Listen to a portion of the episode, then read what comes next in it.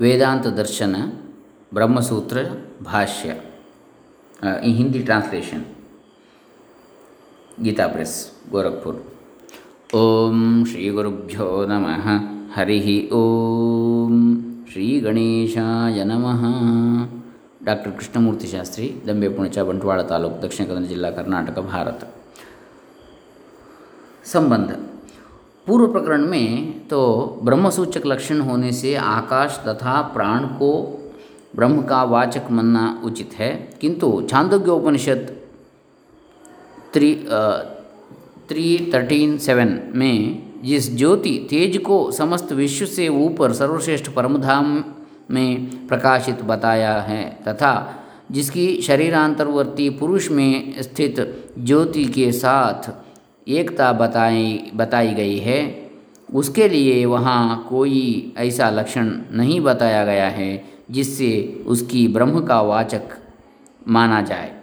इसलिए यह जिज्ञासा होती है कि उक्त ज्योति ही शब्द किसका वाचक है? इस पर कहते हैं, ज्योतिश्चरणाभिधानात्, ट्वेंटी फोर्थ सूत्र। चरणाभिधानात, उस प्रसंग में उक्त ज्योति के चार पादों का कथन होने से ज्योति ही ज्योतिष शब्द वहाँ ब्रह्म का वाचक है। छांदोग्य उपनिषद के तीसरे अध्याय में ज्योति का वर्णन इस प्रकार हुआ है। अथ यदतः परो दिवो ज्योतिर्दीप्यते विश्वतः पृष्ठेषु सर्वतः पृष्ठेष्वनुत्तमेषु उत्तमेषु उत्तमेषु लोकेष्विदं वाव तद्यदिदमस्मिन् अंतपुरुषे ज्योति। थ्री थर्टीन सेवन अर्थात, जो इस स्वर्गलोक से ऊपर, जो इस स्वर्गलोक से ऊपर परम ज्योति प्रकाशित हो रही है, वह समस्त विश्व के पृष्ठ पर, सबके ऊपर, जिससे उत्तम दूसरा कोई लोक नहीं है, उस सर्वोत्तम परमधाम में प्रकाशित हो रही है। वह निस्संदेह यही है जो कि इस पुरुष में आंतरिक ज्योति है। इस प्रसंग में आया हुआ ज्योति शब्द जड़ प्रकाश का वाचक नहीं है। यह बात तो इससे, इसमें वर्णित लक्षणों से ही स्पष्ट हो जाती है। तथापि यह ज्योति ही शब्द किसका वाचक है? ज्ञान का या जीवात्म का, जीवात्मा का अथवा ब्रह्म का? इसका निर्णय नहीं होता। अतः सूत्रकार कहते हैं कि यहाँ जो ज्योतिष शब्द आया है वह ब्रह्म का ही वाचक है, क्योंकि इसके पूर्व बारहवें खंड में इस ज्योतिर्मय ब्रह्म के चार पादों का कथन है और समस्त भूत समुदाय को उसका एक पाद बतला, बताकर शेष तीन पादों को अमृत स्वरूप तथा परमधाम में स्थित बताया है। इसलिए इस प्रसंग में आया हुआ ज्योतिष शब्द ब्रह्म के सिवा अन्य किसी का वाचक नहीं हो सकता। मांडुक्य उपनिषद में आत्मा के चार पादों का वर्णन करते हुए उसके दूसरे पाद को तैयस कहा है। यह तेजस भी ज्योति ही का पर्याय ही है। अतः ज्योति ही की भांति तेजस शब्द भी ब्रह्म का ही वाचक है। जीवात्मा या अन्य किसी प्रकाशक नहीं। इस बात का निर्णय भी इसी प्रसंग के अनुसार समझ लेना चाहिए। संबंध। यहाँ यह शंका होती है कि छांदोग्य उपनिषद के तीसरे अध्याय के बारहवें खंड में गायत्री के नाम से प्रकरण का आरंभ हुआ है। गायत्री एक छंद का नाम है। अतः उस प्रसंग में ब्रह्म का वर्णन है। यह कैसे माना जाए? इस पर कहते हैं। छंदो विधानान्नेति चेन्न तथा चेतोर्पण निगदा तथा ही दर्शनम ट्वेंटी फिफ्थ सूत्र। यदि कहो उस प्रकरण में चेत, छंदोभिमा, छंदोभिधानात, गायत्री छंद का कथन होने के कारण उसी के चार पादों का वर्णन है, न ब्रह्म के चार पादों का वर्णन नहीं है इति, न। तो यह ठीक नहीं, क्योंकि तथा उस प्रकार के वर्णन द्वारा तावानस्य वह मंत्र इस प्रकार है, तावानस्य महिमा ततो ज्ञायागुंश्च पुरुष, पादोश्च सर्वा भूतानि त्रिपादस्य अमृतं दिवि, छांदोग्योपनिषत्। चेतोर्पण निगदात ब्रह्म में चित्त का समर्पण बताया गया है, तथा ही दर्शनम, वैसा ही वर्णन दूसरी जगह भी देखा जाता है। पूर्व प्रकरण में गायत्री ही यह सब कुछ है। इस प्रकार गायत्री छंद का वर्णन होने से उसी के चार पादों का वहाँ वर्णन है। ब्रह्म का नहीं। ऐसी धारणा बना लेना ठीक नहीं है, क्योंकि गायत्री नामक छंद के लिए यह कहना नहीं बन सकता है, बन सकता कि यह जड़ चेतनात्मक संपूर्ण जगत गायत्री ही है। इसलिए यहाँ ऐसा समझना चाहिए कि सबके परम कारण सर्वात्मक पर ब्रह्म परमेश्वर में चित्त का समाधान कराने के लिए उस ब्रह्मा, ब्रह्म का ही। इसलिए यहाँ ऐसा समझना चाहिए कि सबके परम कारण सर्वात्मक परब्रह्म परमेश्वर में चित्त का समाधान कराने के लिए उस ब्रह्म का ही वहाँ इस प्रकार गायत्री नाम से वर्णन किया गया है। इसी तरह तरह अन्यत्र भी उद्गीत प्रणव आदि नामों नामों के द्वारा ब्रह्म का वर्णन देखा जाता है। सूक्ष्म तत्व में, बुद्धि का प्रवेश कराने के लिए किसी प्रकार की समानता को लेकर लेकर स्थूल वस्तु के नाम से उसका वर्णन करना उचित ही है। इस प्रकरण में गायत्री शब्द ब्रह्म का ही वाचक है। इस बात की पुष्टि के लिए दूसरी युक्ति प्रस्तुत करते हैं।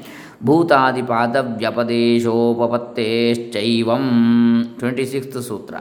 भूतादिपादव्यपदेशोपपत्ते है यहाँ ब्रह्म को ही गायत्री के नाम से कहा गया है। यह मानने मानने से ही भूत को पाद बतलाना युक्ति संगत हो सकता है। इसलिए च भी एवं ऐसा ही है।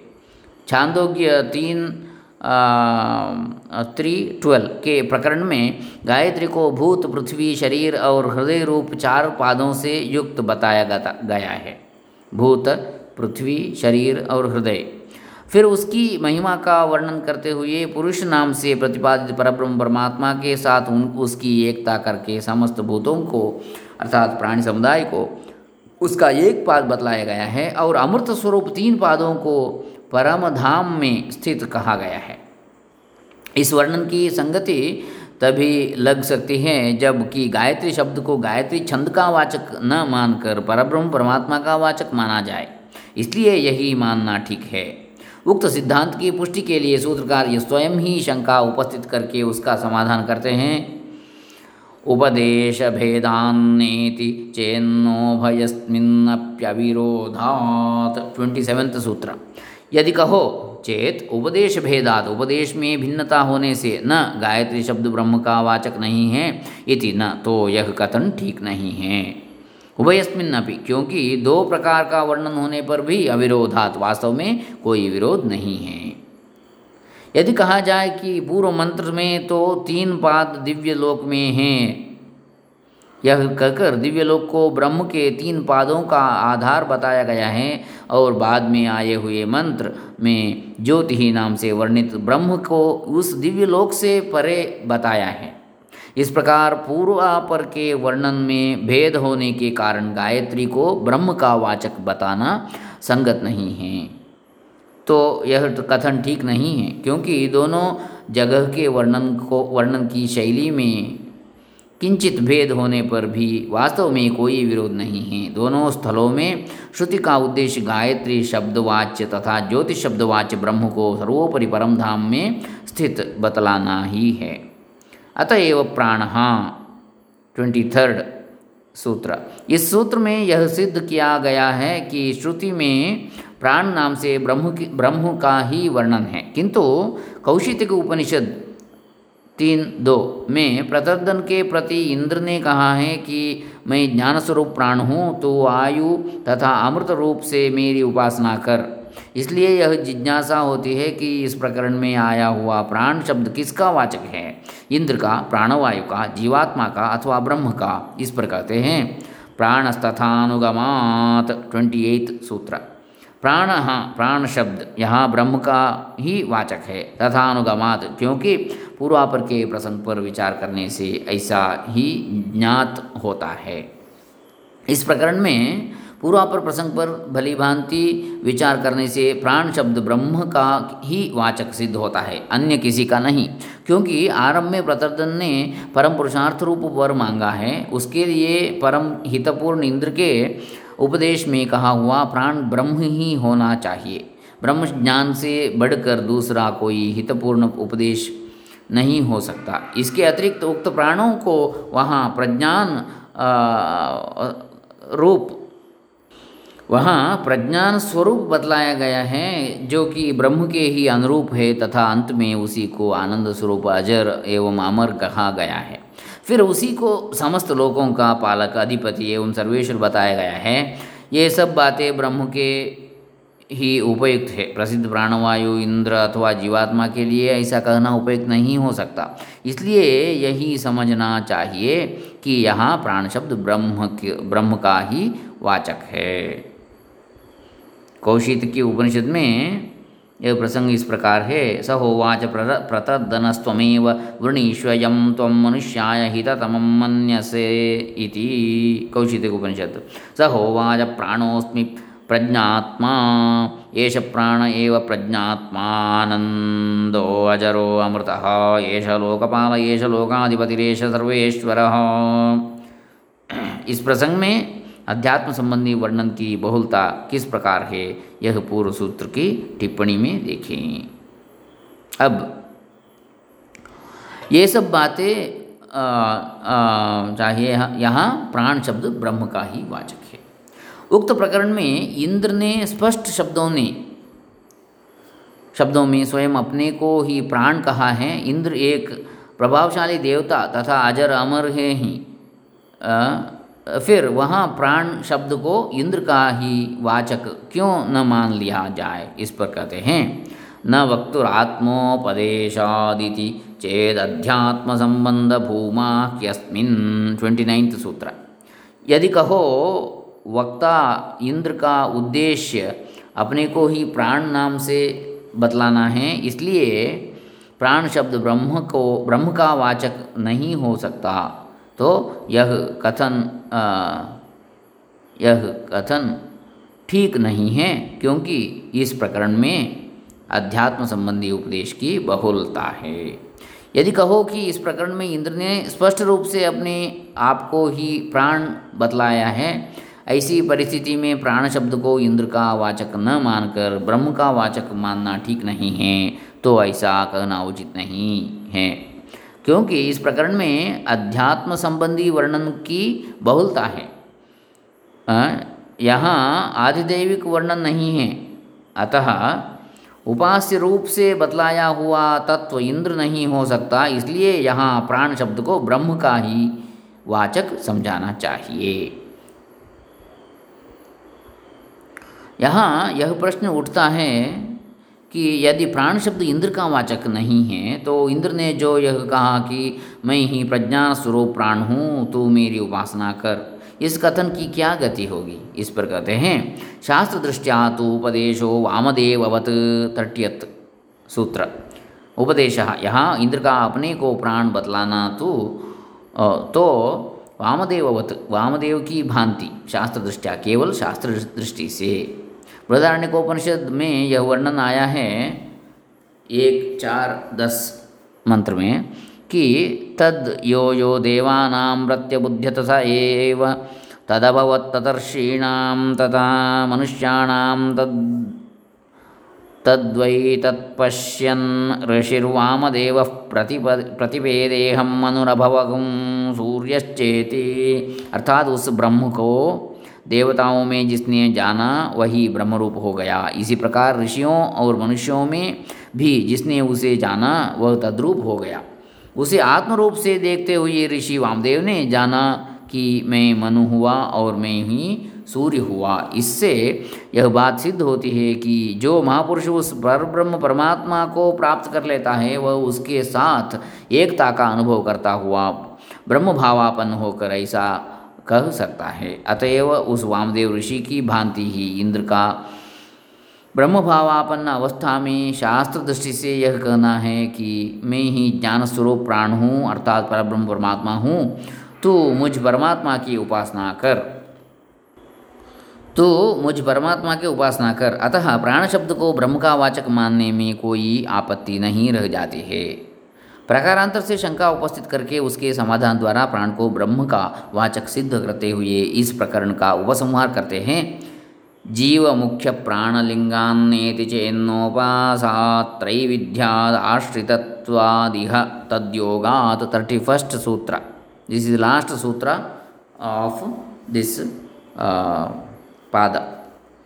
चेत यदि कहो जीव मुख्य प्राणलिंगात इस प्रसंग के वर्णन में जीवात्मा तथा प्रसिद्ध प्राण के लक्षण पाए जाते हैं। इसलिए न प्राण शब्द ब्रह्म का वाचक नहीं है, इति न तो यह कहना ठीक नहीं है। उपासा त्रैविध्यात क्योंकि ऐसा मानने पर त्रिविध उपासन का प्रसंग उपस्थित होगा। आश्रितत्वाद इसके सिवा सब लक्षण ब्रह्म के आश्रित है, तथा इह तद्यो इह तद्यो, तद्योगात। इस प्रसंग में ब्रह्म के लक्षणों का भी कथन है, इसलिए यहाँ प्राण शब्द ब्रह्म की, ब्रह्म का ही वाचक है। कौशित के उपनिषद तीन आठ के उक्त प्रसंग में जीव के लक्षणों का इस प्रकार वर्णन हुआ है। न न वाच विजिज्ञासीत, न वाचम विजिज्ञासीत वक्तारम विद्यात। अर्थात वाणी को जानने की इच्छा न करे वक्ता को जानना चाहिए। यहाँ वाणी आदि कार्य और करने का, करण के अध्यक्ष जीवात्मा को जानने के लिए कहा है। इसी प्रकार प्रसिद्ध प्राण के लक्षण का भी वर्णन मिलता है। अथ खलु प्राण एव प्रज्ञात्मेदम शरीरम परिगृह्योत्थापयति अर्थात निसंदेह प्रज्ञानात्मा प्राण ही इस शरीर को ग्रहण करके उठाता है। शरीर को धारण करना मुख्य प्राण का ही धर्म है। इस कथन को लेकर यदि यह कहो कि प्राण शब्द ब्रह्मवाचक नहीं होना चाहिए तो यह कहना ठीक नहीं है। क्योंकि ब्रह्म के अतिरिक्त जीव और प्राण को भी उपास्य मानने से त्रिविध उपासना का प्रसंग उपस्थित होगा, जो उचित नहीं है। उसके, इसके सिवा जीव और प्राण आदि के धर्मों का आश्रय भी ब्रह्म ही है। इसलिए ब्रह्म के वर्णन में उनके धर्मों का आना अनुचित नहीं है। यहाँ ब्रह्म के लोकाधिपति लोकपाल आदि लक्षणों का भी स्पष्ट वर्णन मिलता है। इन सब कारणों से यहाँ प्राण शब्द ब्रह्म का ही वाचक है। इंद्र, जीवात्मा अथवा प्रसिद्ध प्राण का नहीं, यही मानता ठीक है, मानना ठीक है। पहला पाद संपूर्ण होता है। दूसरा पाद अगले देखेंगे। हरे रामा ब्रह्मार्पण वस्तु ओम दत्सत